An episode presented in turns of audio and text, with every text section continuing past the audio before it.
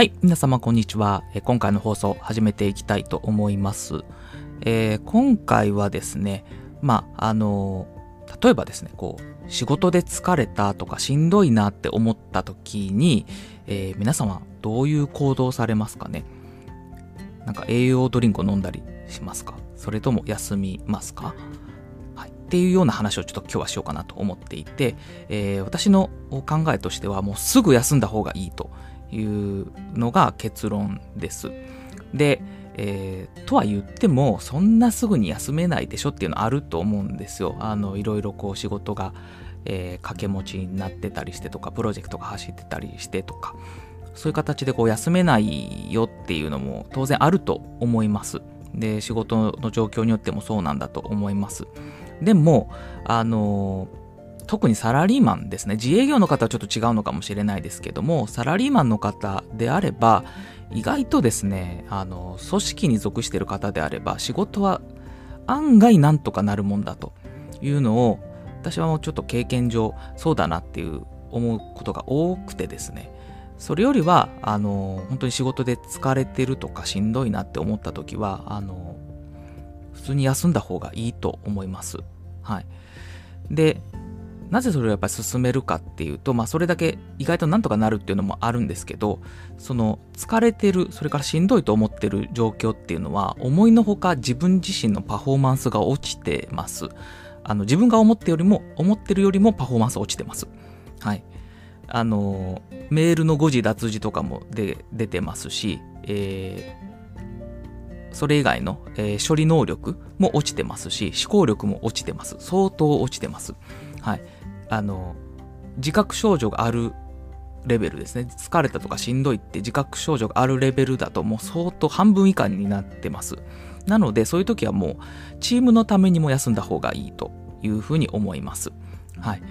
なので、えー本当にこう休んでいただきたいということなんですけれどもあのそれでも休めないよっていう考えを持つ方いると思うんです。あの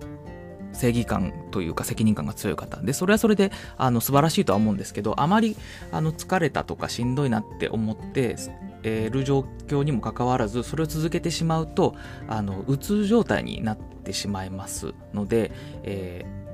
本当にこうこれは気をつけていただきたいなと思ってましてでうつの状態になってしまいますとあの回復までにやっぱ相当な時間ですね。半年1年2年、えーいうふうにかかっててしまいますので、えー本当にあのーそれだけはならないようにしていただきたいなというふうに思ってます。あのー私のえ職場のやっぱ知り合いでも鬱になっている方で特にあのこのコロナ禍の状況で、えーやっぱり増えてるみたいです全体的にも。で、えーそういうこう抑うつ状態でうつ状態になってしまうとやっぱ回復に時間がかかるんですね。あの心のあの風邪というふうにこう呼ばれたりもするんですけれどもなかなかこうあの一気に回復っていうものではありませんので、少しずつこうゆっくり回復させていくっていうところになるので復帰にやっぱ時間かかってしまいます。でそういう観点から考えてもやはりあの疲れたとかしんどいなって思った時はですねあのしっかりその時点でもう休むというふうなのを心がけていただく方があの自分自身もいいですし組織全体にもいいというところですのであの無理せずですねあの過ごしていただきたいなというところを思ってます。どうしてもあの、まあ、日本人の特性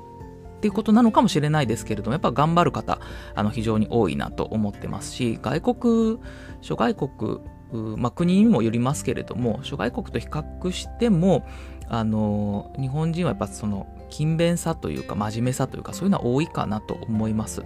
あの中国とか、まあ、アメリカもそうかなあの結構もう休むからって言って休んだりとかあの仕事が残っててももう帰るからって言って帰ったりしますからね。外国でのメンバーと仕事したりすると。まああるので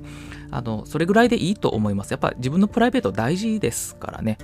うん。仕事が人生の全てじゃないですし、うん、やっぱ自分の生活人生を豊かにするための仕事だったりもするわけなのであのそこの順番をあの間違えないように、えー過ごしていただくっていうのは大事かなというふうに思います。はい。ということで、まあ、今回はですね、仕事で疲れたとかしんどいなと思った時は、あの、遠慮せずに休みましょうというところのお話をさせていただきました。あの、参考になる話になれば幸いです。それでは今回の放送以上とさせていただきます。どうも聞いていただきましてありがとうございました。